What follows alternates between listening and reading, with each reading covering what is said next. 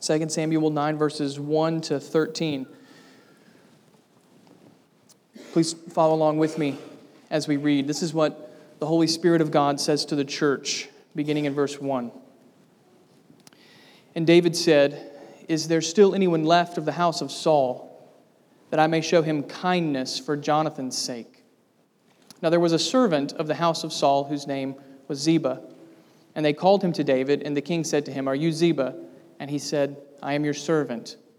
And the king said, Is there not still someone of the house of Saul that I may show the kindness of God to him? Ziba said to the king, There is still a son of Jonathan.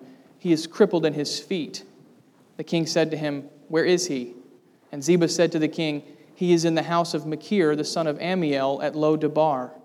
Then King David sent and brought him from the house of Machir, the son of Ammiel, at Lo Debar. And Mephibosheth, the son of Jonathan, son of Saul, came to David and fell on his face and paid homage. And David said, Mephibosheth. And he answered, Behold, I am your servant. And David said to him, Do not fear, for I will show you kindness for the sake of your father Jonathan. And I will restore to you all the land of Saul your father, and you shall eat at my table always. And he paid homage and said, What is your servant that you should show regard for a dead dog such as I? Then the king called Ziba, Saul's servant, and said to him, All that belonged to Saul and to all his house I have given to your master's grandson. And you and your sons and your servants shall till the land for him, and shall bring in the produce, that your master's grandson may have bread to eat. But Mephibosheth, your master's grandson, shall always eat at my table. Now Ziba had fifteen sons and twenty servants. Then Ziba said to the king, According to all that my lord the king commands his servant, so will your servant do. So Mephibosheth ate at David's table like one of the king's sons. And Mephibosheth had a young son whose name was Micah, and all who lived in Ziba's house became Mephibosheth's servants. So Mephibosheth lived in Jerusalem, for he ate always at the king's table. Now he was lame in both his feet. Brothers and sisters, this is the word of the Lord given to us for our good. Let's pray now and ask the Lord to bless the reading and the preaching of his word. Let's pray. Father, what abundant grace we have already received today. We've received every day through the provision that you have made for us in the gospel of the Lord Jesus Christ. And we would be so bold now, Father, to come into your presence and to ask for yet more grace that we might hear the word of God with ears of faith and that we might believe what it reveals to be true about you and about us in relationship to you. And that having believed your word, God, we would be strengthened to persevere in that same faith. Father, help us today. Help me now to say things that are faithful to the Bible, things that are clear and true Please help us to believe and hold fast to the truth and remind us, God, that you do indeed hold fast to us from this day until the last. And we pray this in Jesus' name. Amen. Promises are powerful things. When kept, a promise can be a blessing, something that strengthens a relationship and deepens trust and inspires confidence. But when broken, a promise can be painful, something that hurts a relationship and erodes trust and provokes bitterness. I'm, I'm sure most of us here this morning know both of those realities from experience. Whether kept or broken, promises can be powerful things. Our passage today is a beautiful picture of the former, the power of a promise kept. As we've seen over the last several chapters, David's kingdom is thriving. He conquered Jerusalem, chapter 5. He brought the Ark of the Covenant into the center of Israel's life, chapter 6. He received God's covenant, chapter 7. And he dispatched all of Israel's enemies, chapter 8. If there is a golden age in David's life, then this is surely it. Things are going remarkably well. And in the midst of that thriving kingdom, David remembers a promise, a promise he made years ago to his dear friend Jonathan. You may remember the promise as well back in 1 Samuel chapter 20, It was one of those moments where Saul was trying to kill David that pretty much describes all of David's life. Saul is trying to kill David, and Jonathan warns David of what's about to happen so that David can escape. And in response, David makes a covenant with Jonathan, his friend. David promised Jonathan that whatever happened in the future, David would always show steadfast love to Jonathan's descendants. Always. He would never take steadfast love away from Jonathan's family. It was this stirring moment of kindness. Remember, Jonathan was Saul's son, the presumed heir to the throne. He should have been David's enemy. And yet, David promised kindness to his friend. Well, now, decades later, David remembers that promise, and amazingly, David keeps it. That's the basic message of this chapter. The king keeps his promises. You heard it as we read. David seeks out Jonathan's son, Mephibosheth, who is crippled, and David goes out of his way to show this man kindness. Three times, in fact, David uses that word kindness verse 1, verse 3, and verse 7. That word is the key, friends. You see, what David does in this chapter is about more than meeting an obligation, it's more than merely keeping his word. At the heart of David's decision is this notion of kindness. It's actually one of the most important ideas in all of the Old Testament. It's sometimes translated loving kindness. If you grew up reading the King James Version like I did, sometimes translated loving kindness or steadfast love. It's the same word that God uses to describe himself in Exodus 34 when he says he's slow to anger and abounding in steadfast love. It's the same word that shows up 120 times in the Psalms, particularly the Psalms of David, steadfast love. It's one of the more important ideas in all of the Old Testament kindness. Kindness steadfast love. Here in our chapter, perhaps the best rendering would be covenant love. Covenant love.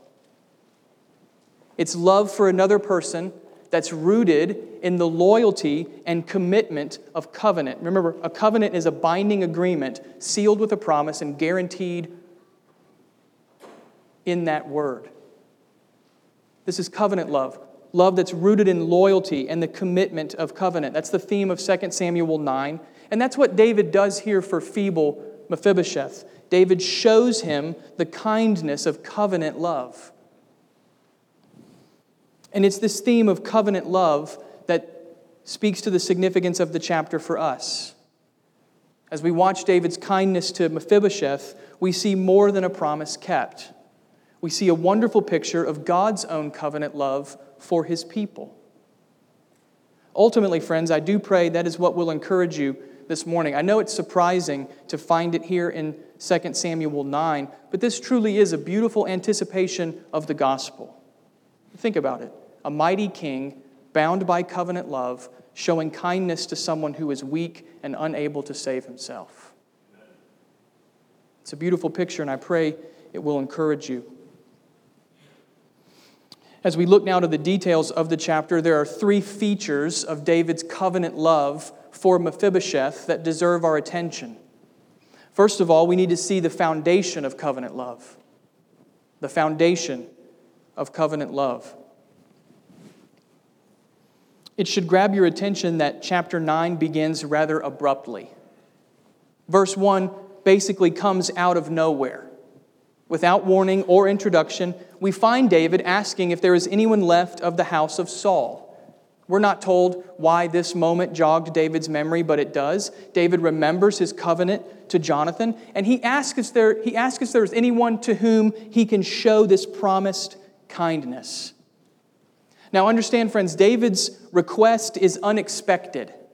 This is not how kings typically operated in the ancient Near East, when a new king came to power, he would certainly want to find all the descendants of the former king, but he would want to find them so he could kill them. Any living descendant would be a threat. Any living descendant could lead a revolution. So it was expected for new kings to hunt down all the kids of, their former, uh, of the former ruler and eliminate them. But David does the unexpected. He asks about Saul's descendants, not so he can eliminate them, but so he can show them kindness. It's unexpected. But along with that, you could also say David's request is unnecessary. It's unnecessary. I mean, think about it, friends. David's covenant with Jonathan was made in private. So it's unlikely that many people even knew about it. David could just conveniently forget what he promised. No, no one would know. No one would know. What's more, not to be too harsh, but Jonathan is dead. So there's no risk of harming their friendship. Jonathan's long gone. Plus, on top of it all, David is well established, as we just saw in the last chapter. Who's going to challenge him? Saul's house is broken. Who's going to challenge David? You put all that together, and on the surface, David's request is just over the top. It doesn't really add anything to the king. From the outside looking in, it's just simply unnecessary. He doesn't need to do this. But most striking of all, David's request is unearned. Notice the description of Mephibosheth given in verse 3. Mephibosheth is crippled in both of his feet, he's lame. You'll remember back in chapter 4 when Ishbosheth, Saul's son and Mephibosheth's uncle, when Ishbosheth was murdered. Mephibosheth's nurse at that time saved the young boy's life, but in the rush to escape, there was some sort of accident and the boy became crippled. We don't know the specifics, but his condition is clear enough. In fact, every time Mephibosheth shows up in 2 Samuel, his condition is emphasized. He's Mephibosheth, the cripple. That's how he's known, that's his identity. He's entirely dependent on the care of others, he's helpless, in other words with no way of laying claim on the king. So, whatever kindness David is going to offer, it's not because Mephibosheth earned it. It's not, you scratch my back, I'll scratch yours. This man's helpless. Unexpected, unnecessary, unearned. Do you hear the emphasis on grace, friends? Grace. We're simply reading along in the story of 2 Samuel, and verse 1 graciously interrupts us with this surprising display of covenant love. It comes out of nowhere. Now, the question, of course, is why does David do this? That's the question that I'm asking. Why does he do this? It's unexpected, unnecessary, unearned. So, what prompts David to graciously initiate this kindness? Well, notice what the king says when Ziba arrives in verse 3. And the king said, Is there not still someone of the house of Saul that I may show the kindness of God to him? So, whose kindness does David want to show? The kindness of God. You see, David himself has received this same kindness from the Lord. Do you remember it just two chapters ago? When God made his covenant with David, God promised David kindness. It's the same word. God promised David steadfast love. And in making that promise, the Lord did what was unexpected, unnecessary, and unearned. He gave David grace. And now notice the effect the Lord's kindness has in David's life. Having tasted of God's kindness, what does David do? He gives what he first received. He gives what he first received. David shows the Lord's kindness to someone who can do nothing to earn it. Friends, this is the powerful effect of God's covenant love. It compels God's people to give what they have also received from the Lord. David loves Mephibosheth because God first loved him. Brothers and sisters, what I want us to grasp here is just how foundational God's kindness, how foundational God's grace is to the life of God's people. This is so important for us to understand. We often acknowledge the importance of God's grace in our becoming a Christian. We rejoice that it was God who graciously called us out of darkness and made us alive in Christ. But as this passage so beautifully reminds us, the Lord's grace is not exhausted on the day of our conversion. And the power of God's kindness is not limited to his sovereign initiative. No, the effect of God's grace carries on so that we are a different people. God's kindness both saves us and then constrains us, so to speak, compels us to give what we first received. Friends, this is why we make it our aim to remind ourselves of the gospel each and every week.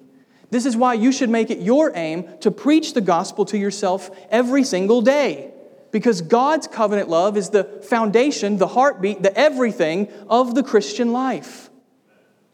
Look, I know that David is unique, and his covenant with Jonathan was a particular promise specific to their particular lives. But if you think about it, friends, we too are a people bound in covenant. Are we not? Many of us have made the covenant of marriage. Those of us who are members of this church have covenanted together to walk the Christian life. What's more, all of us who are believers are bound to the Lord Jesus in the bonds of covenant. How can we be faithful to those covenant commitments? Keeping covenant is hard. It's hard to keep your promises. So, how can we possibly carry this out? Only by first recognizing the covenant love God has so graciously shown us as His people. As the Apostle John would write centuries later in 1 John 4, we love because God first loved us. It's not a new commandment I'm writing to you, John says. It's a commandment from old, right here in 2 Samuel 9. We love because God first loved us. So let me encourage you, friends, that time spent reflecting on God's covenant love for his people is never wasted. You can never know the gospel well enough. And it's never a waste of your time to go a little bit deeper in what God has done for his people. It's actually foundational to do that. It's the foundation, it's the heartbeat, it's the everything. For it is God's covenant love for us that enables and compels us to show that same kind of love to others. That's the first feature we see, the foundation of covenant love. And in God's providence, the second feature of our passage is actually an extension, or we could say a continuation, of the first. I just encouraged all of us to reflect on God's covenant love, and guess what? That's what we're going to do right now. In verses 5 through 8, we see a living illustration of God's kindness to the helpless, and it's the provision of covenant love. The provision of covenant love. In terms of the narrative, we're shifting from David's perspective to Mephibosheth's. And, and that's important to note. To appreciate this point, we have to put ourselves as much as we can in Mephibosheth's shoes. We've already noted his helpless position, and that remains true here. Mephibosheth can do nothing to earn the king's favor. He is weak and needy. If Mephibosheth is going to gain anything, it will be solely through the kindness of the king. But there's more that you should know about Mephibosheth. He's also apparently afraid. Notice verse 4 that describes where he's living. We can't place this precise location, but we know it's on the eastern side of the Jordan River. You remember the Jordan River is on the eastern side of Israel. So if you cross the Jordan, you're technically outside of the land, right? So Mephibosheth lives on the eastern side of the river, which means it's as far away from Jerusalem as you can get without basically living in another country. He's far, far away. And this is understandable. Humanly speaking, Mephibosheth should be David's enemy. He is a descendant of Saul, remember? And therefore, it would only be natural to expect hostility between the two men. So, when the messengers from David show up in verse 5 and they knock on Mephibosheth's door and he opens the door, you can imagine what's going through his mind, right? I mean, this is it. It's like the witness protection program falling down around him. This is it. They found me. I'm going to go to Jerusalem. I'm going to be executed. It's all over. In fact, I take verse 6 as hinting at Mephibosheth's fear. Notice how he falls down before David when he arrives. It would have been an awkward fall. He's, he's crippled. Of course, he's being respectful, but it's respect mingled with fear. He's afraid. So by the end of verse 6, notice the situation that we have. Try to picture it in your mind. On one side is the mighty, well established King David seated on his throne, and on the other side is the helpless Mephibosheth stumbling in awkwardly, falling down before the king. two men who should be enemies, you can understand why Mephibosheth would be afraid. But that's where the story takes an incredible turn. Mephibosheth's fear proves unfounded. And beginning in verse 7, we see a striking provision of covenant love. You'll notice David gives Mephibosheth three provisions here. This is the heart of the passage, friends. Even structurally, verse 7 is where the passage turns. Verse 7 is the heart, it's the key. And it deserves our careful attention. So, so look at me, look with me at what the king provides to the helpless. Three, three provisions. First of all, the king provides strong comfort. After greeting Mephibosheth by name, notice David's first words in verse 7 Do not be afraid. Think of how sweet those words would have sounded to Mephibosheth. He's face down on the ground, remember? He's face down on the ground, trembling at the thought of what David will do to him. And the first thing the king says is, Do not be afraid. David doesn't stop there. He goes on to tell Mephibosheth, I will show you kindness for the sake of your father, Jonathan. So the world says there should be hostility between these two men, but covenant love proclaims there will be kindness, grace, mercy. And understand, friends, this comfort comes entirely at the king's initiative. He called Mephibosheth, he summoned him, and now he takes the first step in speaking a word of comfort to the helpless. It's all of grace, and it speaks a word of strong comfort to Mephibosheth. Verse 7 keeps going, and the king also provides a renewed inheritance, strong comfort, and a renewed inheritance. You'll remember that every Israelite received a stake in the promised land as part of their inheritance with God's people. Well, it seems that Saul's stake, Saul's lands, were somehow lost. We don't know the details, but the key point is that David restores them. Look at the middle of verse 7. I will restore to you all the land of your father Saul. Most commentators think Saul's lands probably reverted to the king, which is why David has the authority to restore them. In some sense, David controls this land, it, he, he owns it somehow. So notice what David is doing then here. He's taking from his own riches in order to provide for the helpless. The land belongs to him, and he's taking from his own riches to give to Mephibosheth. David could have kept the land for himself, and nobody would have said anything, but covenant love propels him to provide. And he does so by restoring Mephibosheth's inheritance. Comfort, inheritance. David's provision has been overwhelming already. But the end of verse 7 takes it to another level. Here, the king provides a new status. A new status. Notice what the text says, end of verse 7 and you shall eat at my table always. Friends, it's difficult to overstate how stunning this is. Remember, Mephibosheth should be David's enemy, but David has agreed to show him kindness. And yet, setting aside that kindness, being welcomed at the royal table is excessive. It's extravagant, it's excessive, it's over the top. The royal table was usually reserved for the king's sons. To sit at the table with the king was, in some sense, to share in the king's glory.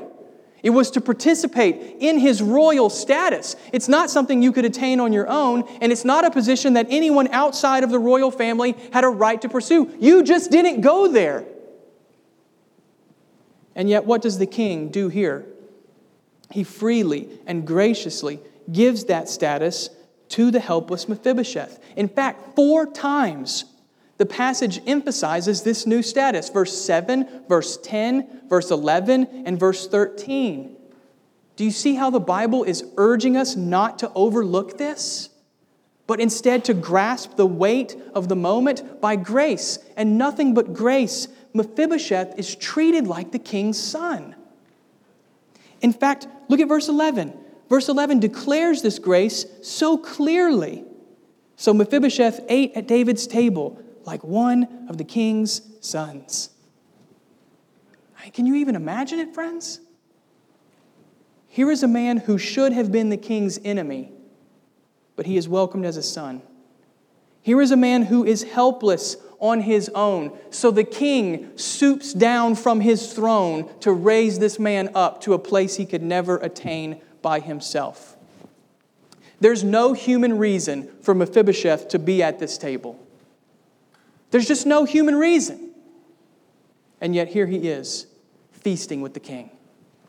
I mean, what grace, what kindness, what unspeakable covenant love strong comfort that casts out fear, renewed inheritance that provides security, and a new status that boasts only in grace. This is the provision of covenant love, friends, and it is staggering. But what's even more amazing is that believers in the Lord Jesus Christ have received this same covenant love, but to a much greater degree. I mean, did you hear the gospel echoes as we worked through these verses?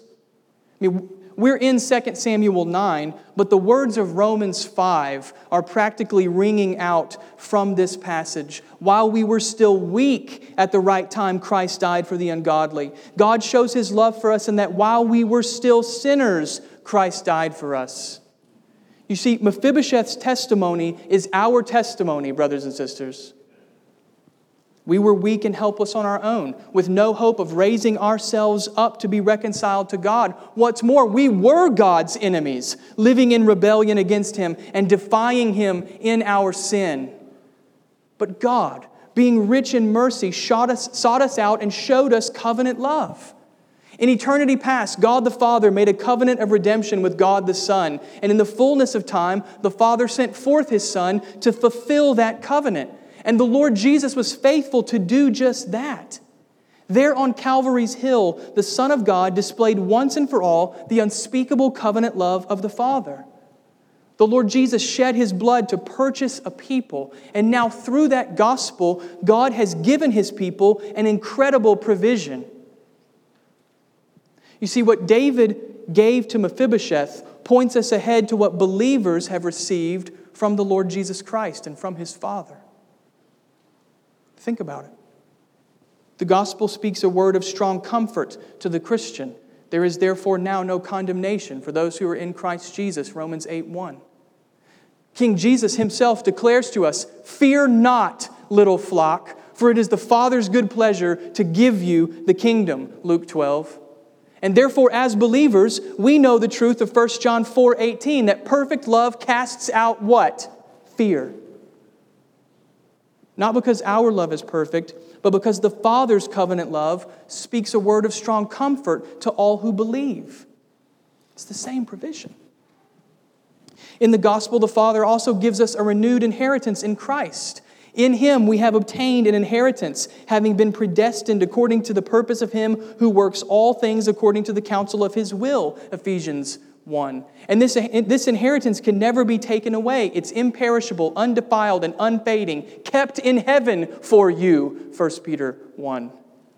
In fact, the Father Himself has qualified you to share in the inheritance of the saints in light, Colossians 1. All of this, brothers and sisters, is provided for you in the gospel, provided to those who believe.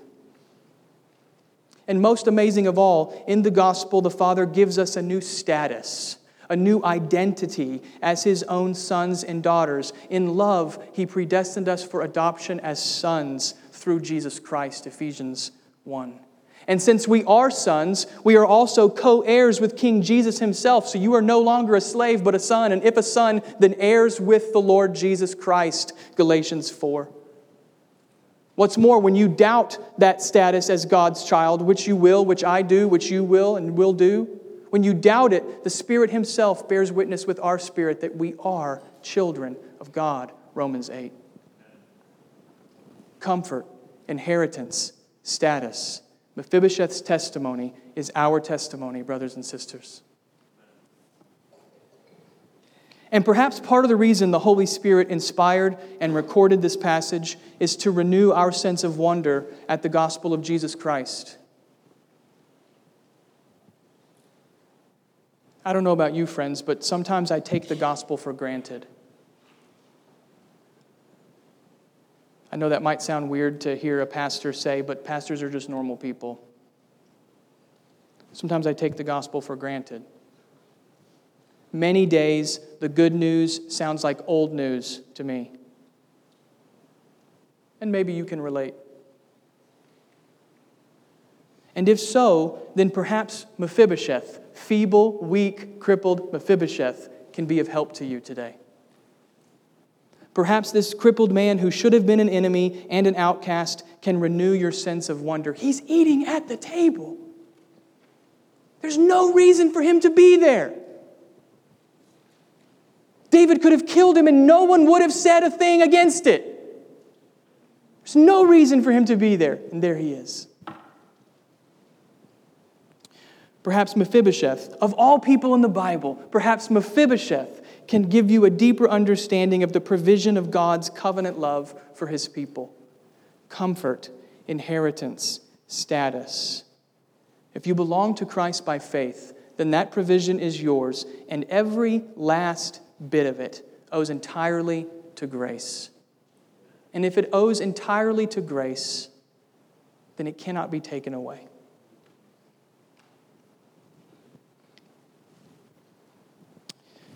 Well, if we stopped right here, I would be encouraged. I hope you would be encouraged. But as we've just seen, the Lord is excessive in his kindness, and he has a bit more for us to see from this chapter. One last feature of covenant love, verses 9 to 13, and it's the depth of covenant love the foundation, the provision, and now the depth of covenant love. Beginning in verse 9, David has a conversation with Ziba, who was Saul's servant. Now, later in the story, Ziba is going to cause some significant trouble, but we'll just put that on hold for now. For now, Ziba is willing to help carry out the king's commands. David informs Ziba that he has restored Saul's lands to Mephibosheth, and then David commands Ziba to work the land for him. Ziba has 15 sons and 20 servants, so there's not a problem of help, not a problem of workforce. There are more than enough hands to keep the land, and that's what David commands Ziba to do. He's to work Mephibosheth's land for him and thus provide a stable income for his master. Stable income. And that's the key point from these final verses. David's kindness to Mephibosheth goes beyond meager, bare provision. He doesn't just keep him alive. He doesn't just keep him alive. He gives him bountiful provision. Not only does David give Mephibosheth the land, but he then provides a workforce that will make the land fruitful for him. Think of how considerate, how thoughtful this is on David's part. Mephibosheth is crippled, he can't work the land. What's more, Mephibosheth would have a hard time earning enough money to hire the necessary workforce. You see, without a workforce, the land is not a blessing to Mephibosheth, it's a burden. So, what does the king do? He provides what Mephibosheth cannot. He gives the man a workforce that, met, that matches the depth of Mephibosheth's need. It's not meager provision, but abundant. It's not bare, but bountiful. Again, we hear the echoes of God's own covenant love for his people in the gospel. The Lord's provision is not limited to a single moment of need, God's kindness has a depth to it. Depth. In love, God not only welcomes us to his family, which is amazing enough, but God then ensures our ongoing provision as well. He's given us His Spirit who works in the soil of our hearts that we might bear fruit to the glory of God. He gives us His Word, which provides the wisdom that we often lack. It's not meager, but abundant. It's not bare, but bountiful. What deep provision from God, friends. God doesn't do meager. You know that? God doesn't do bare. He doesn't just get us by. His provision overflows and is ongoing. You see, the old hymn is absolutely right. The love of Jesus is deep, vast, unmeasured, and boundless. Our need is great, but the depth of God's covenant love is greater still. And so we come to the end of this surprising but encouraging passage. 2 Samuel 9 is such a beautiful picture of God's covenant love for the helpless. Even as the chapter closes, that theme continues to be on display. Look at the last verse, verse 13. And notice how kindness strikes the final note in the chapter. Verse 13. So Mephibosheth lived in Jerusalem, for he ate always at the king's table. Now he was lame in both his feet. Mephibosheth the helpless feasts like a son of the king. Mephibosheth, the would be enemy, is welcomed by grace. What an appropriate and moving conclusion. The passage ends with the king and the cripple seated together at the same table. Friends, you'll notice that we have before us this morning a table, but not just any table. This is the king's table, prepared by his grace and declaring his provision. And like Mephibosheth, we gather around this table today not because we deserve a place here, but because King Jesus is gracious. We are welcomed at this table because Jesus' body was broken and his blood was spilled for those who were his enemies, sinners like you and me. We don't deserve a seat here, but we've been welcomed here by grace through the work of the Lord Jesus Christ. And so I pray, friends, that as we hold the elements in our hands today and as we partake of them together, I pray that we would rejoice in the covenant love of God that would take helpless rebels like you and me and make us the sons and daughters of God. Mephibosheth's testimony is our testimony. And what a testimony it is. Amen. Let's pray.